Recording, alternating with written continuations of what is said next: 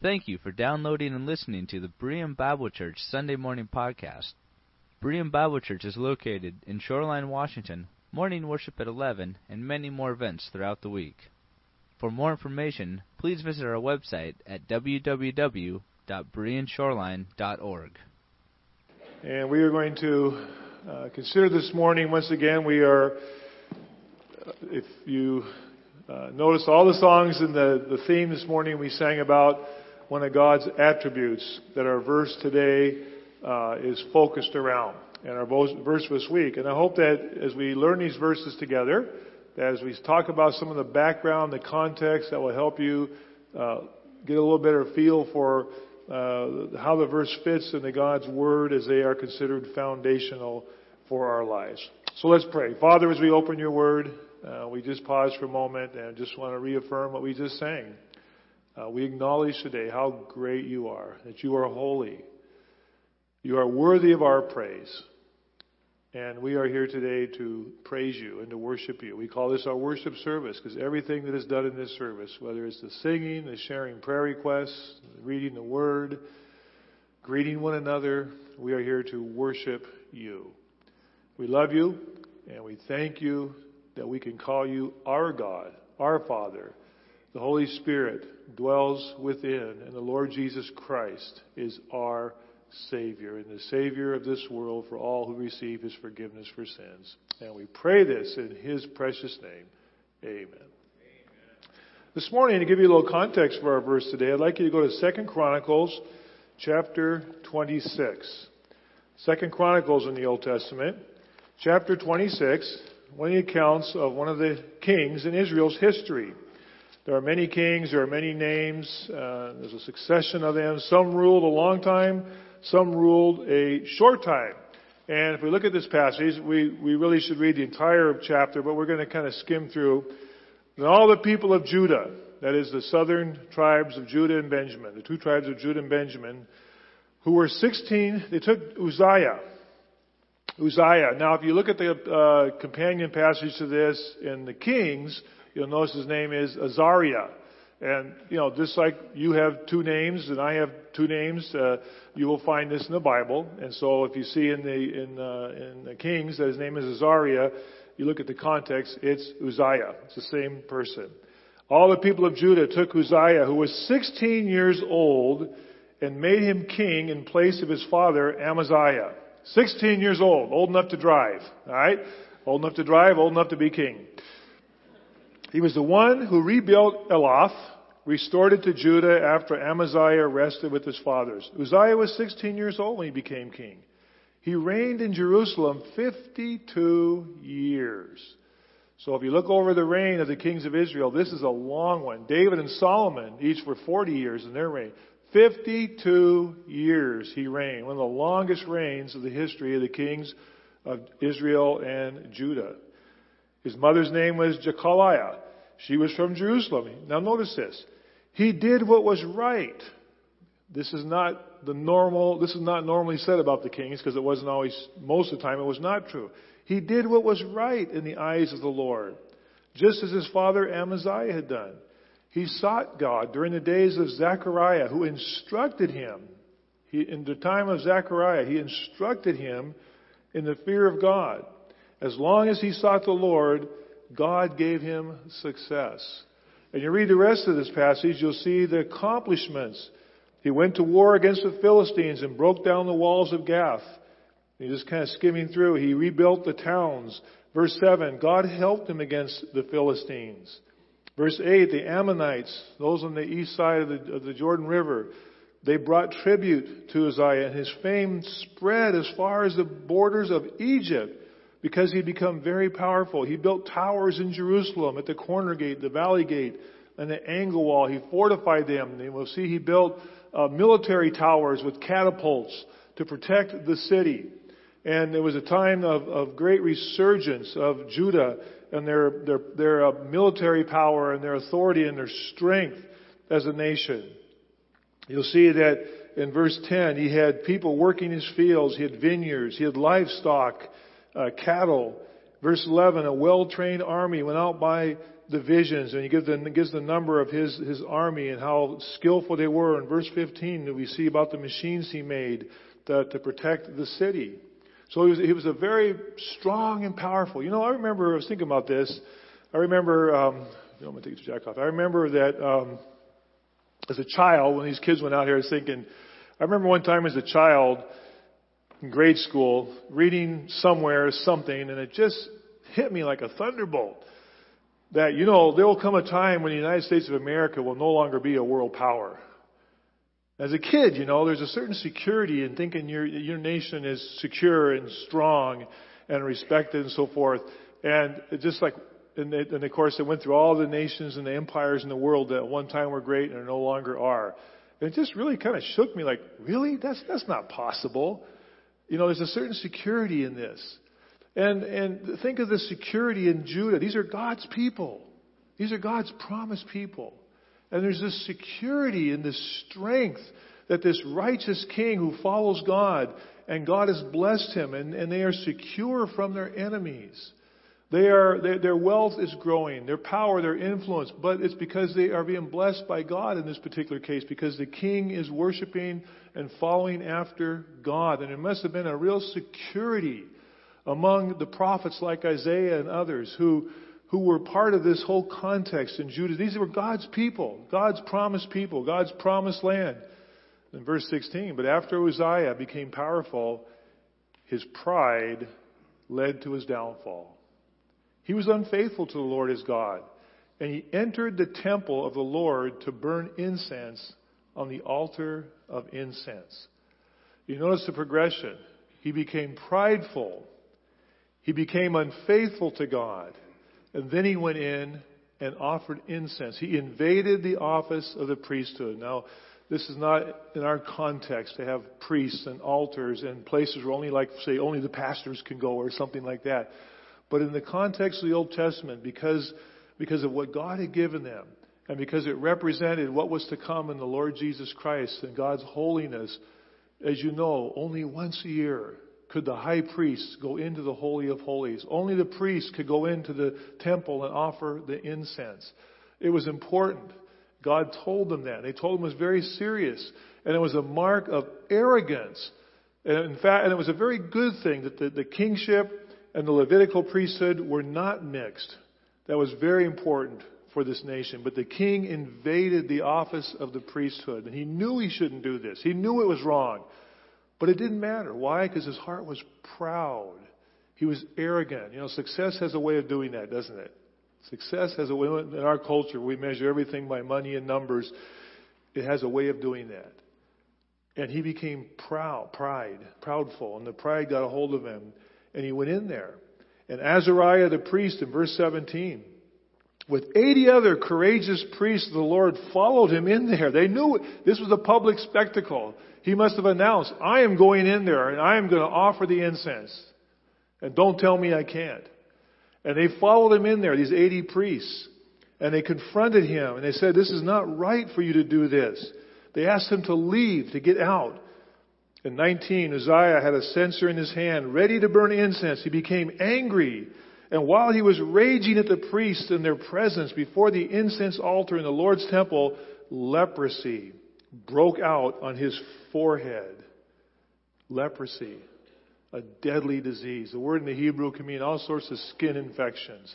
But in this particular case, it's the real thing. It's full blown leprosy. And it's right across his forehead for everybody to see. And they were shocked to see all of a sudden leprosy across the king's forehead. And they all knew what that meant. They got him out of there. And he himself, in verse 20, was eager to leave because the Lord afflicted him. King Uzziah had leprosy until the day he died. He lived in a separate house. He was outside the city. He was outside Jerusalem. He was leprous. He was excluded from the temple of the Lord. And Jotham, his son, had charge of the palace. Verse 22, the other events of Uzziah's reign from beginning to end are recorded by Isaiah the prophet son of Amos. Uzziah rested with his fathers, was buried near them in a field for burial that belonged to the kings, for the people said he had leprosy. he had to be buried outside the city as well. King Uzziah. Isaiah chapter 6. We're told here that the rest of his records are written in Isaiah the prophet. Isaiah chapter 6, with that background. Isaiah chapter 6 and verse 1. In the year that King Uzziah died, I saw the Lord seated on a throne, high and exalted, and the train of his robe filled the temple. In the year that King Uzziah died. You notice it doesn't necessarily say after he died. It says in the year he died. I am in the year 2018 right now. It hasn't ended, but I am in the year 2018. I could have said when I was in, during the year of 2017, it might be Uzziah still alive. And it might be that, that is in this transition time when this nation that was so strong and powerful, that was so blessed by God, that there was this, this fear and this insecurity that something bad is going to happen. Our, our king has transgressed and, and offended God terribly. And he has leprosy.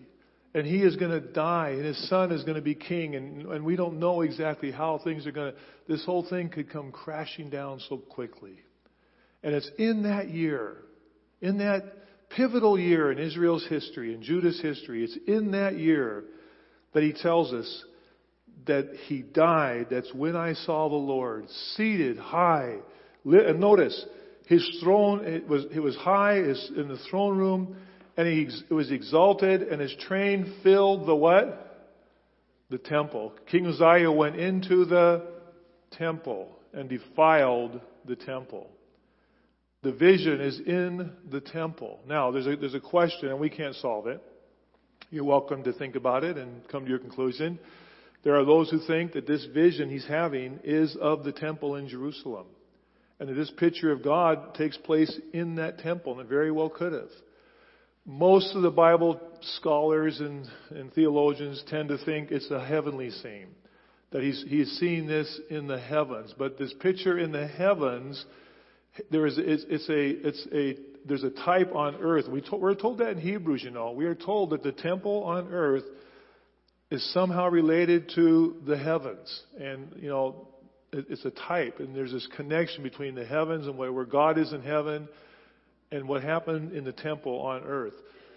This scene could have been either one. It could have been in the temple in Jerusalem, it could have been in the heavens. Either way, it comes out the same. And we get this picture. What does he see?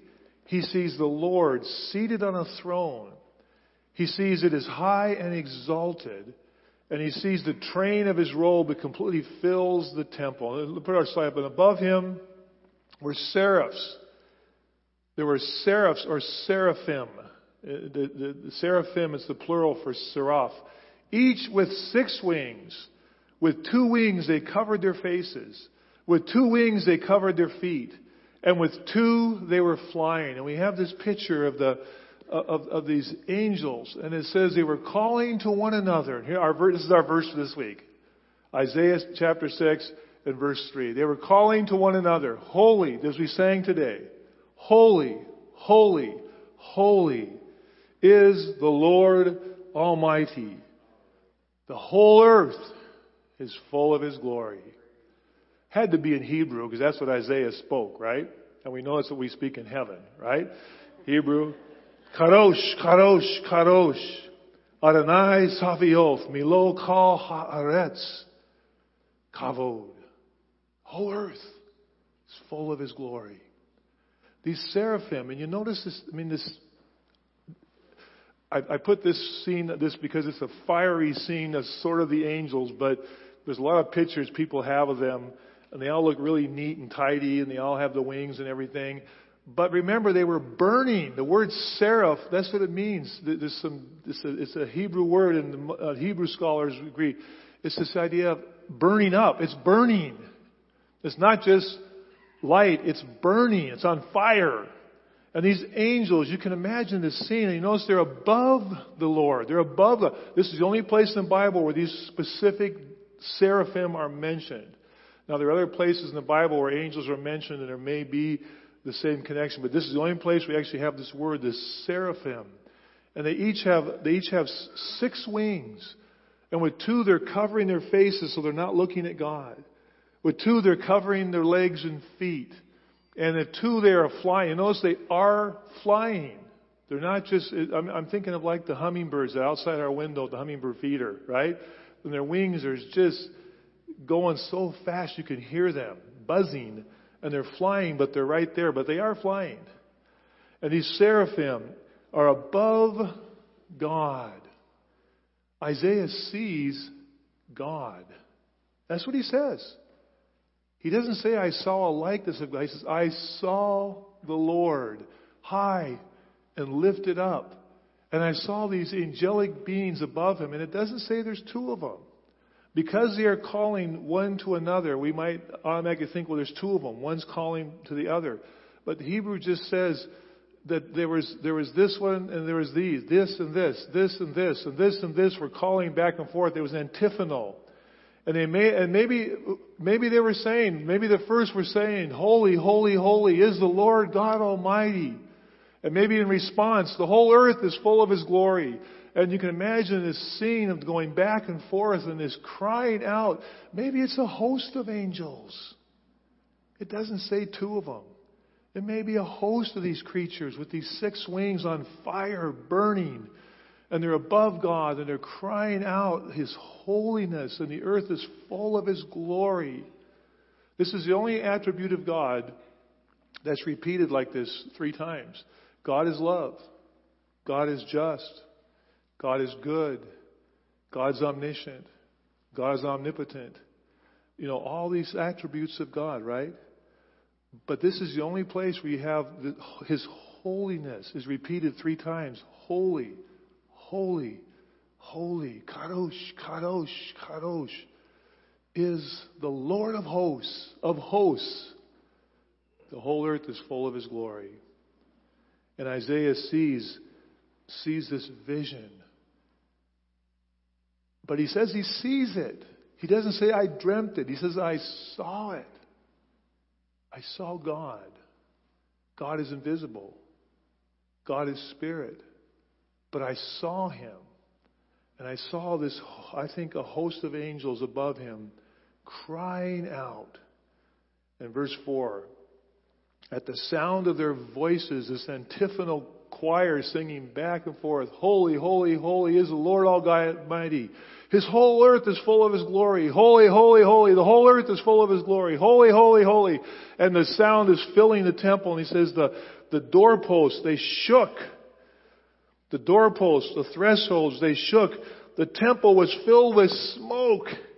And Isaiah, this critical time, is the year that King Uzziah died. It's the year that, and, and, and you might ask your question, why is this here? Why isn't this at the beginning of Isaiah? Why is it in chapter 6? If you read verses, uh, chapters 1 through 5, you will see Isaiah has already announced God's judgment coming upon his people. But it's because there's something that is going to go to the next level with his, his ministry, his calling here. And Isaiah, the prophet Isaiah, when we were in Israel, we got to see the Isaiah scroll. We didn't get a whole lot of time because everything was, we were going so, we had so many things to see. But in the shrine of the book in Jerusalem, in West Jerusalem, there's a complete facsimile. It's, it's a complete facsimile, meaning it's not the actual real one, but a complete reproduction of it. And you walk around, it's, it's one of the few scrolls that were found that were complete. You walk around the entire scroll of Isaiah.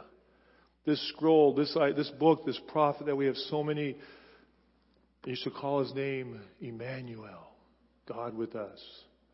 For behold, son is given, a child is born. The virgin shall conceive. He was like one who, who, who we esteem stricken, smitten, smitten of God for our afflictions. On him our sins were heaped. This is Isaiah. The lamb will lay down like a lion. This is Isaiah. And Isaiah the prophet sees God in his throne room or in the temple. And he sees this host of angels. And his ears are splitting from the sound. and he, and he, and he, and he falls down. And he says, Woe. I like what the NIV says here. Woe to me. Some of the newer translations have said, I am dead. Actually, you know what the Hebrew, the word here in its actual base meaning is?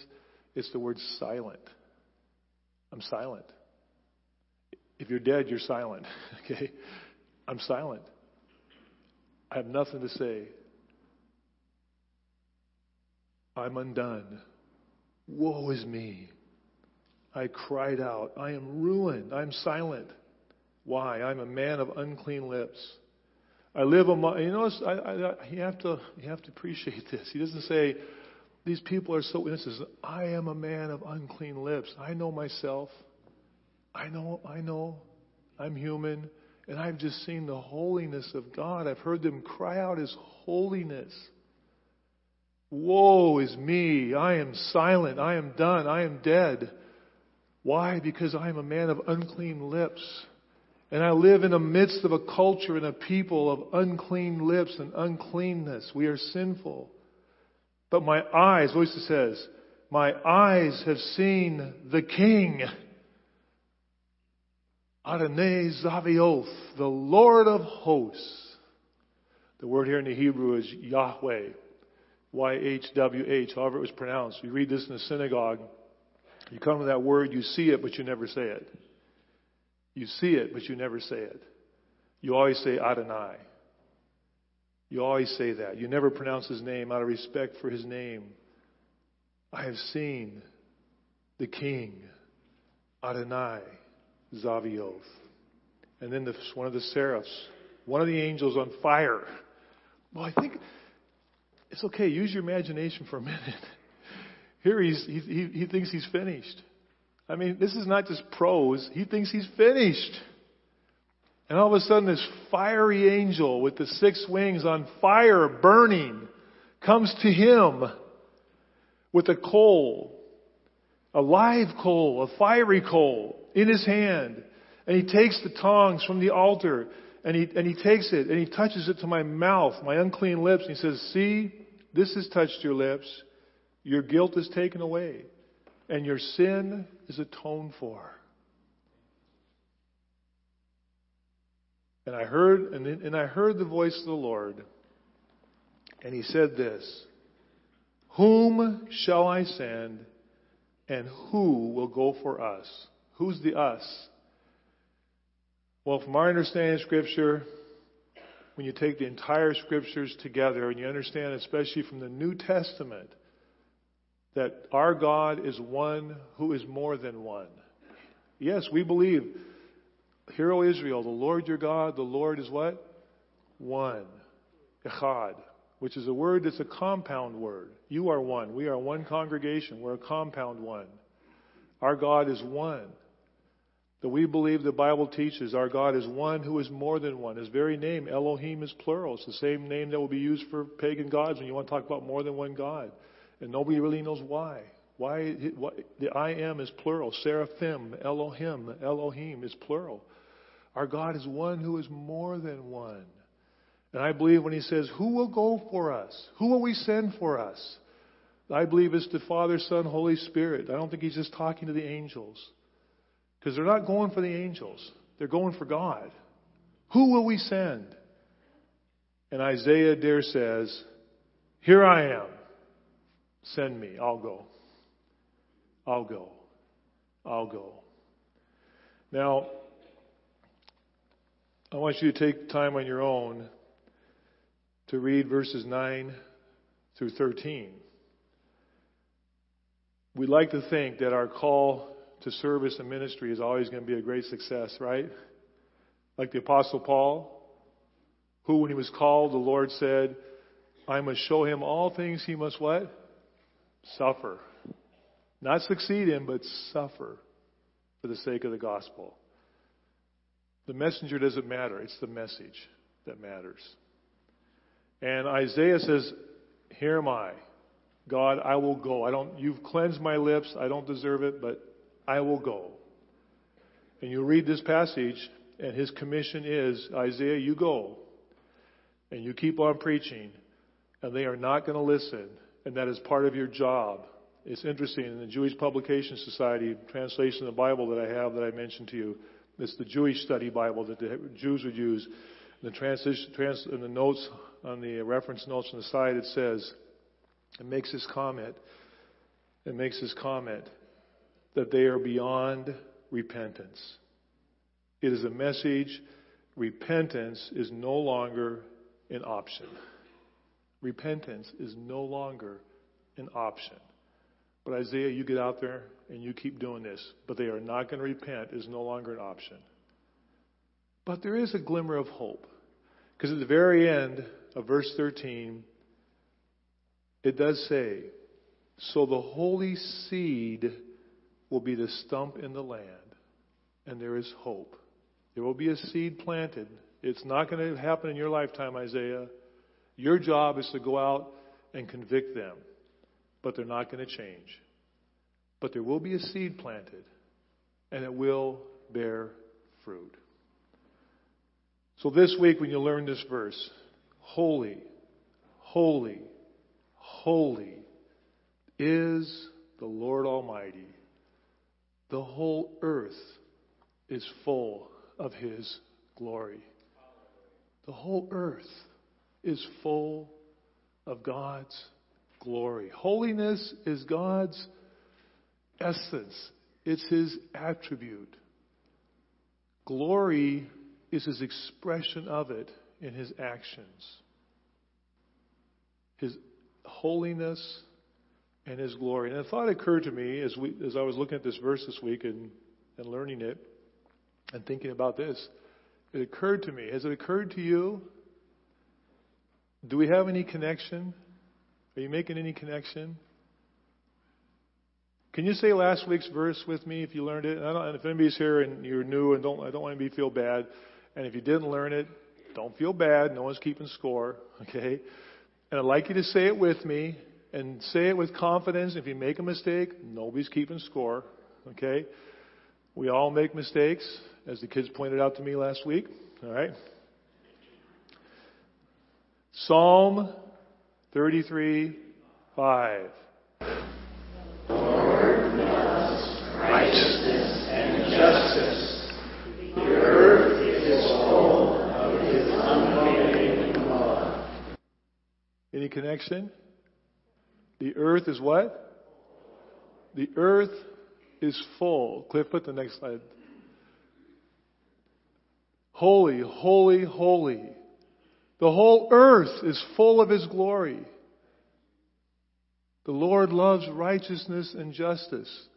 The earth is full of His unfailing love. And I got to thinking about that. And I was thinking too much, so I haven't solved it. So I'm going to let you think about it. Really, I'm going to let you think about it. To let you think about this. What does this mean? In what sense? I mean, this is what the Bible says. The, the, the seraphim don't lie. Okay? They are crying out back and forth. The whole earth is full of God's glory. The psalmist says, the earth, and, and both times it's the same word, eretz. It's, and, and eretz in the Hebrew means the land, the earth. Not the cosmos, but the land, the earth, our world, the physical world. The psalmist says the earth is full of God's unfailing love, His chesed, His goodness, His kindness. And I ask you this how is our world today, right now? Think of this. Think of our world. Think of Turn the lights on a little bit, Cliff, so you can see. The, the picture of Seattle back before they built all the more buildings we see today, right? There's not 50 cranes down there. How is your world today full of God's love and full of God's glory? How is it? When you leave here tomorrow, when you step outside your apartment door, you step out into your neighborhood, when you get in your car, when you get on the highway, when you go to the grocery store, when You go to the used bookstore, used record store, wherever you like to go. If you have weird habits like that.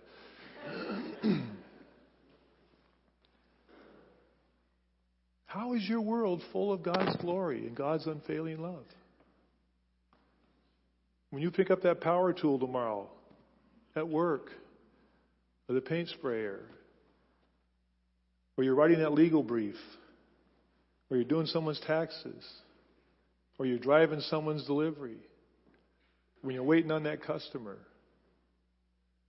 when you're in coffee with your friends, when you're going to take care of your grandkids, whatever you're doing tomorrow, when you work in that doctor's office, whatever it is, when you're home with your children, when you're reading to them, how is your world full of God's glory and unfailing love? Is it? Is it really? Does it feel like that to you?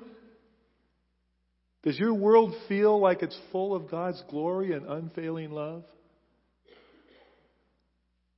The seraphim don't lie. They don't lie. There has got to be some sense. There has got to be some real sense. And you know, we we're not a mystical people, okay? And our, our, we come from a tradition, in our Reformation tradition. Uh, we are not a we do not we're not a mystical people, and I, I, I will use words cautiously. But you know, there is there is a history that in the Christian theology we have a history of some terms like mystery. The word transcendent is part of our Christian vocabulary historically. We talk of God's eminence and His glory, His, His, His, His holiness, and we talk about His transcendence, His presence. Listen, friends, I'm asking you to think about this. I'm, I'm still thinking about it. That's why I can't. We're going to close here in a minute. I, I can't resolve it for you. I don't have the answer. But Uh, that's why there's a question mark there. What does it mean?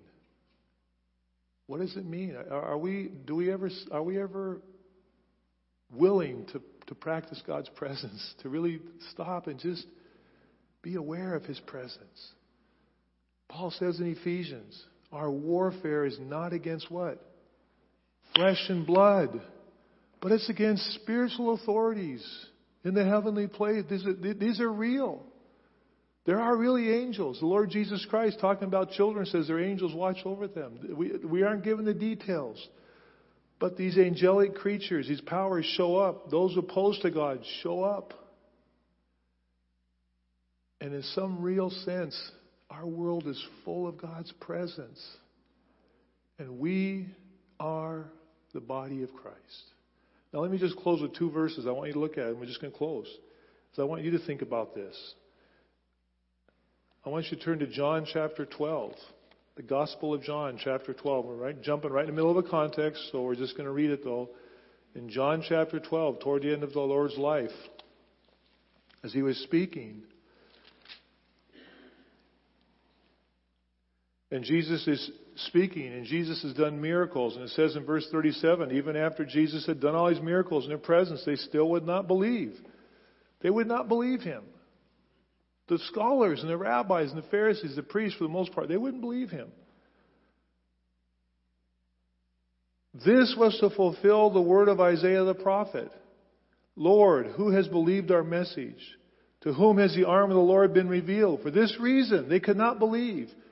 Because as Isaiah says elsewhere, and this is in chapter 6 that we just, the chapter we were just reading, He has blinded their eyes. He has deadened their hearts. They can neither see with their eyes, nor understand with their hearts, nor turn, and I would heal them. It's right out of Isaiah chapter 6. Isaiah said this because he saw Jesus' glory and spoke about him. John says Isaiah saw Jesus in Isaiah chapter 6. That's what he says. And then finally in Colossians, Paul's letter, I'll just read, let me just read this to you. In Colossians, and you can read this on your own, and in chapter 1, Christ, Jesus Christ, is the image, image of the invisible God. How does something invisible have an image? If it's invisible, it's invisible. But Christ somehow is the image of the invisible God. He is the firstborn over all creation. For by him all things, that's Jesus, Christ, all things were created. Things in heaven and on earth, visible and invisible, whether thrones or powers or rulers or authorities, all things were created by him, Jesus Christ, and for him. He is before, now look at this, he is before all things, and in him all things hold together presently. Somehow, somehow, in Jesus Christ, creation is today held together. And then he says this He is the head of the body, the church. That's us. The church, the body of Christ. So I leave you with this today to ponder. I want you to at least take a second tomorrow, maybe 30 seconds, wherever you are, and just maybe something will click in your mind to just stop and ponder and look around and see God's unfailing love and glory. It fills the earth. It fills the entire earth. He is our Lord. Let's close our service today. We've had some wonderful songs we've been singing about God, His holiness, His attributes. We're going to close our service and continue to marvel at the wonder and glory and holiness and presence of the Father, Son, and Holy Spirit in our world and in our lives. Will you stand with us?